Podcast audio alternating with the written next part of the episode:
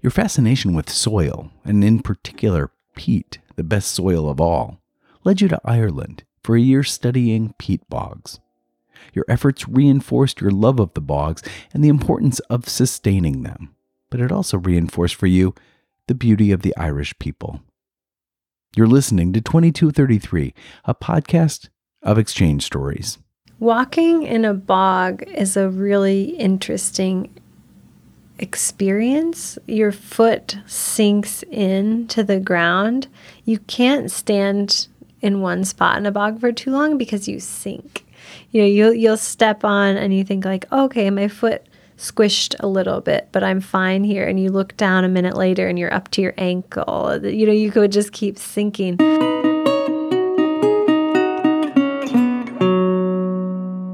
This week, the world's most exciting soil, the cutting and burning of turf, and pulling an all nighter in the middle of a bog. Join us on a journey from Iowa to Ireland and full immersion into the Irish bogs. It's 2233.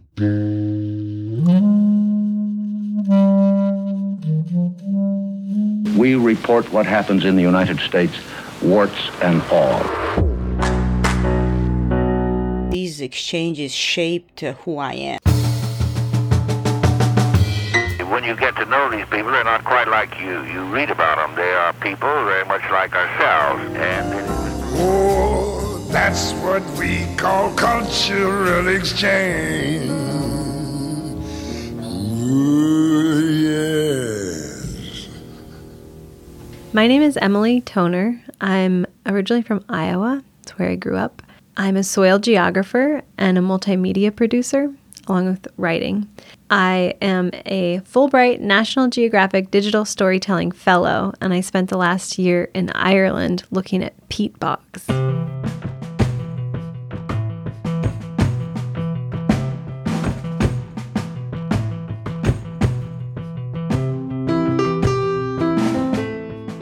So, when I was going to college in Iowa State University, I was on track to become a journalist and I was in a natural resources class. A professor came in and gave this fascinating lecture about soil.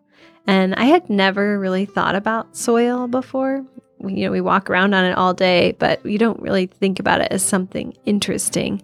And he just piqued my curiosity you know, I just started learning more and more about soil and I switched my major to agronomy, which is a word I had never even heard of.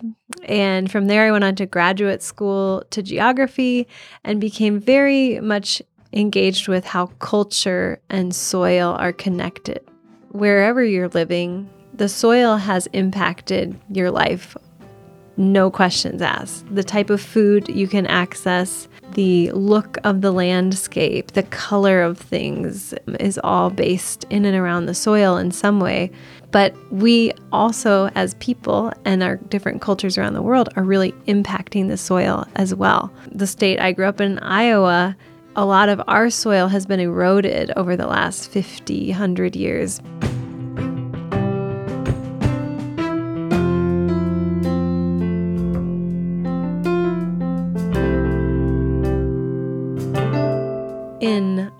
Ireland, there's a really interesting soil story that I wanted to look at and tell. Peat soil is the type of soil that drew me there. And from a soil science perspective, peat soil is like crazy awesome. you know, I don't think people look at many soils and they're like, that is so cool. Look at that soil. But from a soil scientist perspective, there's a lot of ways that peat is an extreme soil and it's just such an outlier.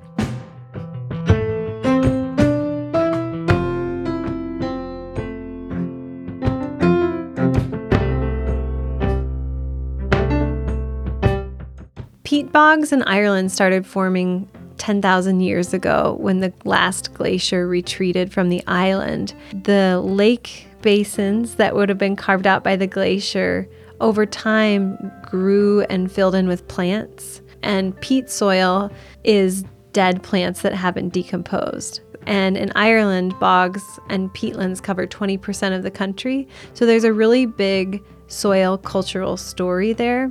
That's a large proportion of land to be covered by peat soil and bogs. 20%, that's a fifth. A fifth of anything means that it's going to be really impactful on what life is like there. But of that 20%, almost all of it has been drained and degraded. So there's a big story there about the environmental impact that cult- this culture is having on their soil.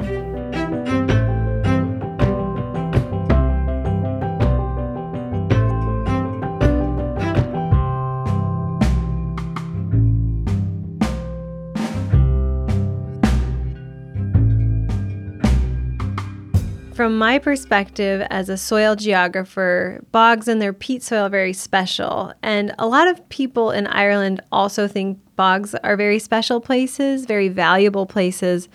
But uh, often we might disagree about why they're special and valuable.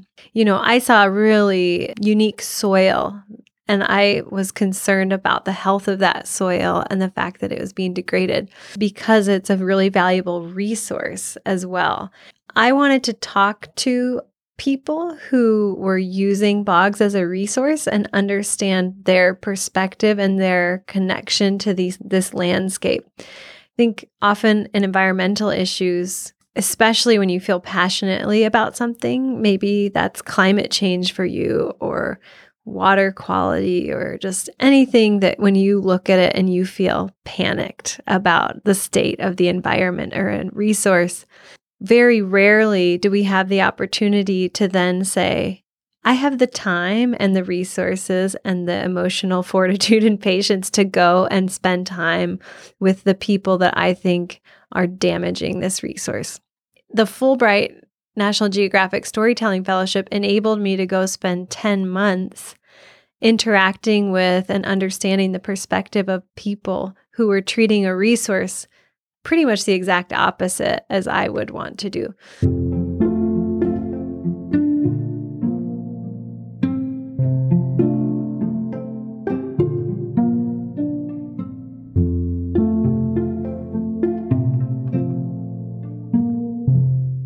One of the first things I wanted to do was meet people who actually they're called turf cutters and they go out and drain bogs extensively so that they and so it's a wetland. So as soon as you drain it you've completely altered it as an ecosystem. They drain it so that they can cut out the soil and burn it.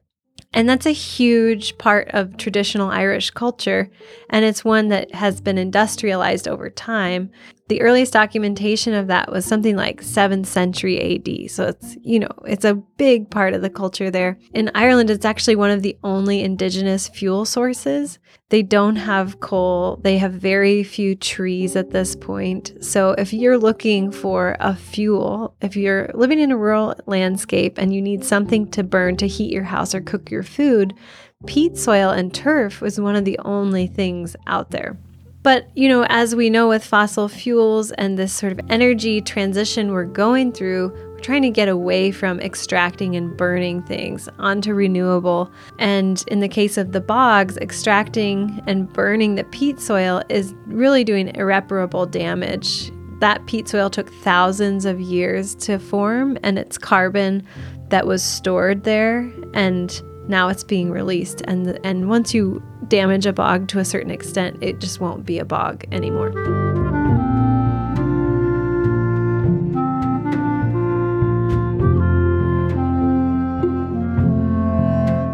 Bogs are a formative part of irish culture and geography. There's just so many ways they're embedded. If you think of some of the rustic images of ireland some of them are like donkeys with baskets on their back walking down a dirt road, and those donkeys are usually carrying turf. Bogs have made it difficult to travel across Ireland, and so a lot of the transportation has involved either circumventing bogs or finding a way to cut through a bog. Some of the oldest artifacts that you find deep in a bog are wooden roads that people tried to build to get across. And it's really cool because the wood is preserved because the bog preserves organic material.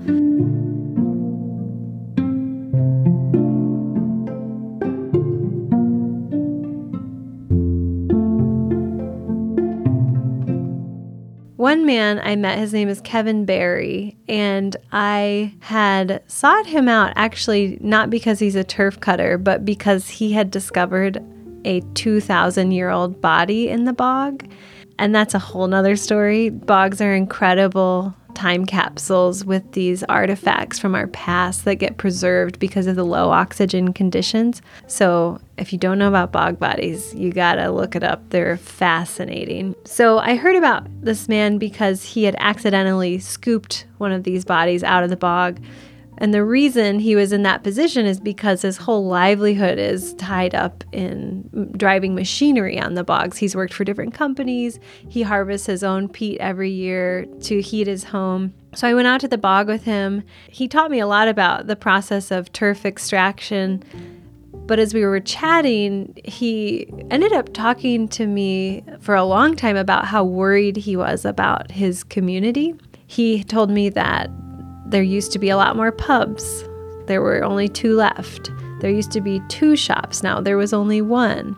In every house, his estimate was that two or three of the jobs in that household had been related to bogs extracting the turf, footing the turf, driving the machines, making products from the peat that's harvested. In this past year that I was in Ireland, there were a lot of headlines about jobs in the bog going away because Ireland has now stopped subsidizing peat extraction. And that's because they want to subsidize instead renewable energy sources. So Kevin Barry was really worried that the next generation in his town would have no jobs because they were losing one of their main forms of industry in this town. You know, from my perspective, the end of peat extraction is a great thing. From his perspective, his town was crumbling. I think people in Ireland do not see bogs or peat soil as a scarce resource.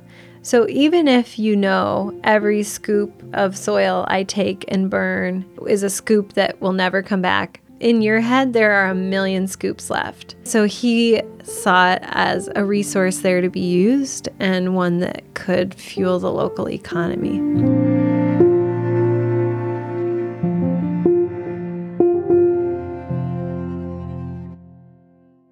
Traditional Irish attitudes towards bogs are that they are backwards, useless places. If you're from a, an area around a bog, that is something to be embarrassed about. They've been seen as something that is not desirable, just like the word swamp is used in a very negative connotation. How many times have you heard in the political context, drain the swamp? Same thing, drain the bog. But if you want the peat soil to stay there, the wetland ecosystem, draining the bog is like the worst thing.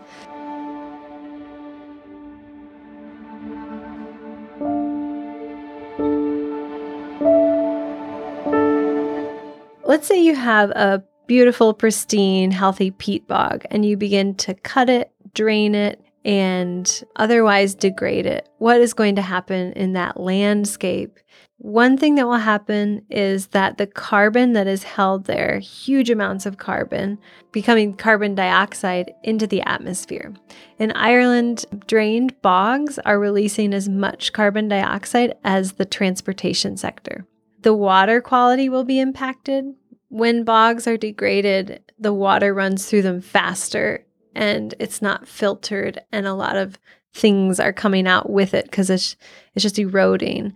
Burning peat is also a polluting thing to do to your community, and air quality suffers. There is research that came out of the National University in Galway showing that burning peat raises particulate levels in the air above World Health Organization standards, which can result in all sorts of human health issues. So, yeah, there's a lot of follow on effects. That's not even to speak of the wildlife, that's all human focused. Birds are one of the groups of organisms that kind of suffer the most when these bogs go away because there are certain birds that need to breed in the bog. And so, as you shrink the bog habitat, they have less and less breeding ground. And there's, yeah, no faster way to get rid of a bird population than take away their breeding ground.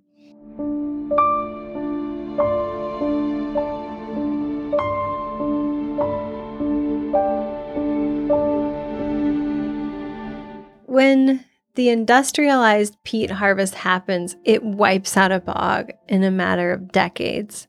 Whereas turf cutting at the individual level has been happening for centuries and feasibly could continue on for a while longer, much longer than industrial cutting.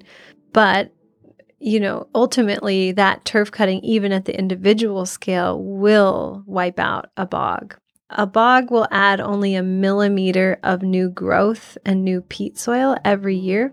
So it takes a thousand years for a meter to form in one season, you cut several meters deep into the bog. So you're taking the resource resource far faster than it will regenerate. And the other thing is the ecologists I spoke to who are doing some restoration work, they're very aware that the climate we're in now is very different than the climate that those bogs formed under.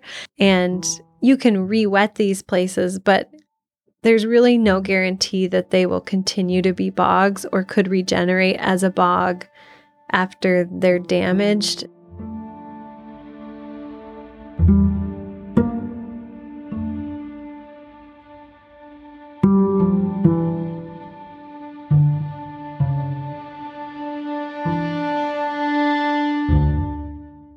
Somebody I met and spent some time with because he really surprised me.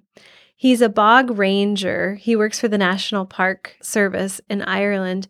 Here are a couple of things I knew about him. I knew that his first job with national parks was to hand dig dams to reblock drains on bogs. So he spent four to five years digging by hand into the peat soil and blocking miles and miles of drains that had been dug on one bog in particular. It's the largest bog of its kind in Western Europe. So I was like, wow, here's a guy who is dedicated to restoring the bogs. And after that, that was from 90, 1995 to 1999, he was doing that. From 99 up until today, he was promoted to ranger in that area. So he actually covers multiple um, places, but he is ranger of this bog now. That bog needed to be restored because it had been cut over the years. And his job as ranger became enforcing the new laws that told people to stop cutting. And he lives in the town nearby. So he has to say to his neighbors, you know that long-standing tradition that you see as your right? Sorry, you can't do that anymore.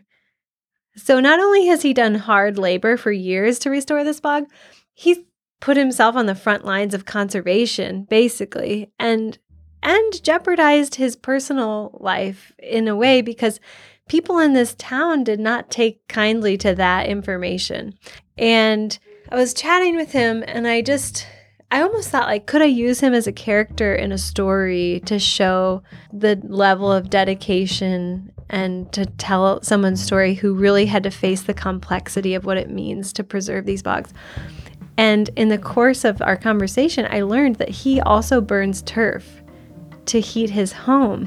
And it just floored me. I couldn't believe you would spend that much effort and all of that time and put yourself even at risk, and yet you still cut the bogs. And so, what I learned from him, and I asked him why, and what I learned when he answered, "Why do you? Why would you do these two things that to me seem so dissonant?" And he said, "Oh, I love a turf fire." And also, he said that he did not see the bog where he cut turf, so he's not cutting the bog he preserved. The bog where he cut turf, he sees as sort of a wasteland. It's been cut for years. There's very little of the true bog ecosystem there, and he knows what that ecosystem is because he monitors it. He counts the birds on this preserved bog. As opposed to the wasteland type of peatland where he cuts, he sees this bog he helped preserve as this gem, this pristine place where birds can thrive and you know the special ecosystem of a bog is alive those two things can live in his head at the same time. I really, I guess, got the lesson from him that when you're entering a new culture, your view as an outsider is just going to be so different.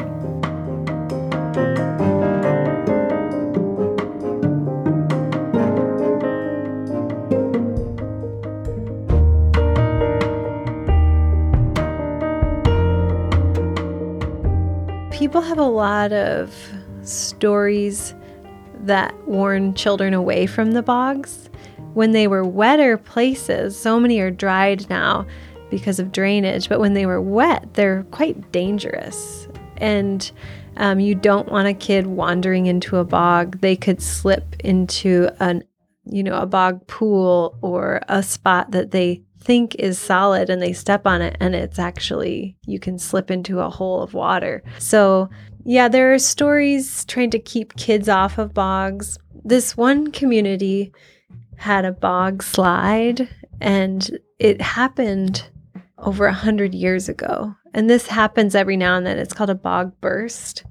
And a bog, I don't know exactly why it happens, but a bog can slip as a whole mass and move across the landscape. And in this one place, I think it was in County Kerry, a bog slid and covered an entire house, and everybody in the house died. And they're still talking about this story. And I even heard a politician reference the story. So it's really ingrained in their local memory and, and history. In the political context, I heard it brought up in was about restoring the peatlands because we're talking about re-wetting them. And this politician was f- afraid for himself, and also he thought the perception of people in his community would be that we're bringing back these dangerous wet places. Have you thought about if that's going to create more bog slides or bog bursts, that kind of thing? Because back in the day, one of this this family died.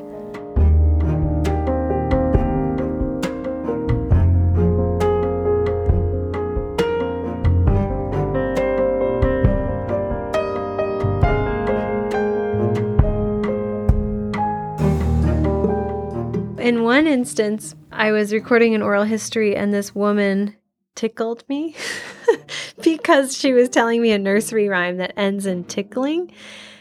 And she, I was, it was Biodiversity Week in Ireland, and I had partnered with this community who is doing a lot of work to restore their bog and make it into a place people want to visit to go outside and have a walk and walk your dog, have fresh air.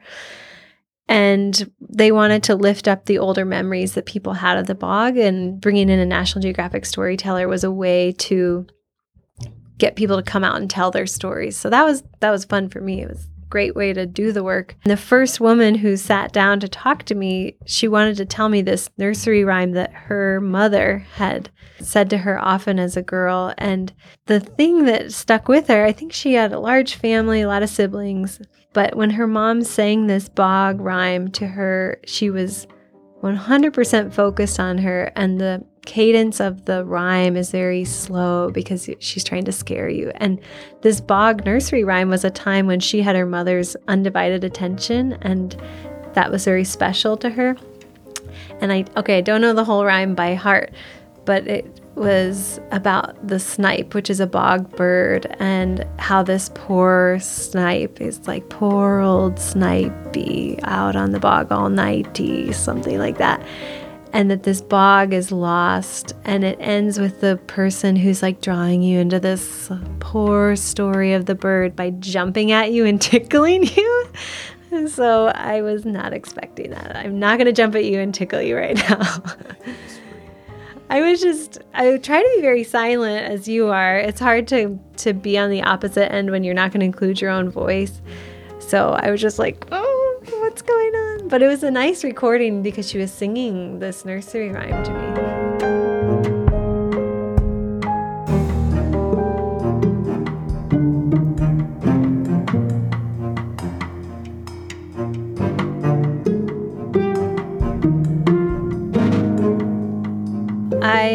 Have a couple of supplies that I gathered that would always come with me when I went out to the bog. Wellies being one of the primary ones, so knee high rubber boots. And I have a camera that is water resistant and can take macro images because a lot of things on the bog are really small. So, you know, I had these different supplies that I wanted to take with me out to the bog, and I chose a small ish town in the Midlands of Ireland. It's, I wanted to be out where there are a lot of bogs. Bog regions tend to be a little more rural, and that's actually related to the bogs. It's hard to develop land that's totally saturated.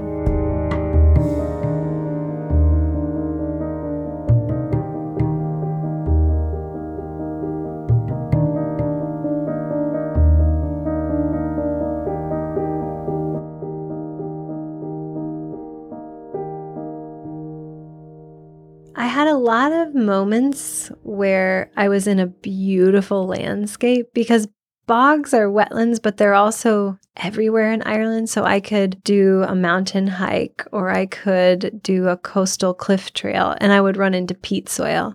I was in some incredible landscapes thin rocky peninsulas miles long that you could do loop walks on. It was so great.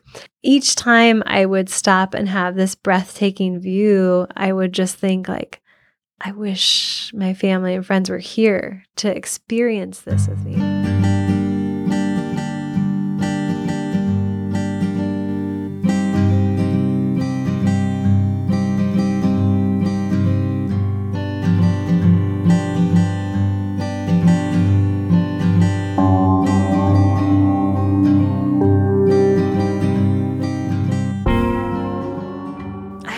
Moment that almost brought me to tears because I felt like the work and my life were was flowing so well and was so synced up with the community. So I had this crazy idea to go spend 24 hours in the bog. I just I wanted to get a full day and I thought that could be a nice storytelling hook to get people interested in little bog plants and that sort of thing. So I spent 24 hours and I recorded different community members who came to the bog and their connection. And then I wove it into this fun, entertaining presentation that I did the, the following week. I mean, why would anybody show up to that? I don't know. I, it was a total risk, but the reason that we actually had a full house for it, so the visitor center audio room holds about 50 people and all the seats were filled, was because of all the different people I had built relationships with. And as I was sharing these stories from my 24 hours on the bog and looking at the different people in the audience, I felt really proud because people showed up for me and they were interested in the stories I wanted to tell. It was a reflection that we were able to build a real connection. And I was just telling stories about the bogs, but by the end of the presentation, I was so full of this like good energy and pride about my experience that I almost started crying, which is not really appropriate when you're just talking about the bogs, but I felt, you know, that that really sense of success about the whole thing.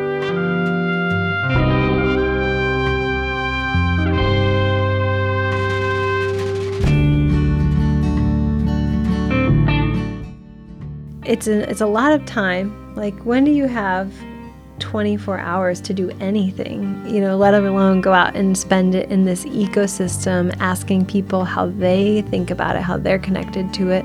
I got to experiment with all these different types of storytelling that day. I had my audio equipment, we had different types of cameras. I did my first time lapse of the sunrise. That project, spending 24 hours in the bog, was an embodiment of the opportunity that I had received through the Fulbright National Geographic Storytelling Fellowship. It was actually kind of a tough day because we got up at 2:30 in the morning. I had a friend who was doing it with me, and when we got out to the bog at 3 a.m., it was really cold and dark, and my cords were all tangled. And you know, I was just like, I don't know, maybe we should go back to sleep. And by the end of the day, I was like on a high. It was every experience, every beautiful thing we captured. There was a tour of kids that we got to follow. The community member whose grandfather had been one of the first to organize turf cutting in the bog that is now preserved. It was just so meaningful. And yeah, by the end of that day, I just felt I felt like I was a I was on a high.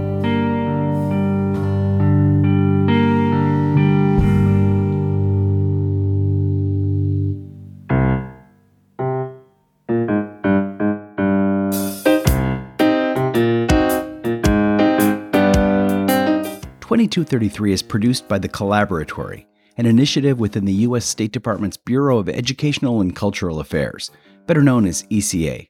My name's Christopher Wurst. I'm the director of the Collaboratory. 2233 is named for Title 22, Chapter 33 of the U.S. Code, the statute that created ECA. And our stories come from participants of U.S. government funded international exchange programs.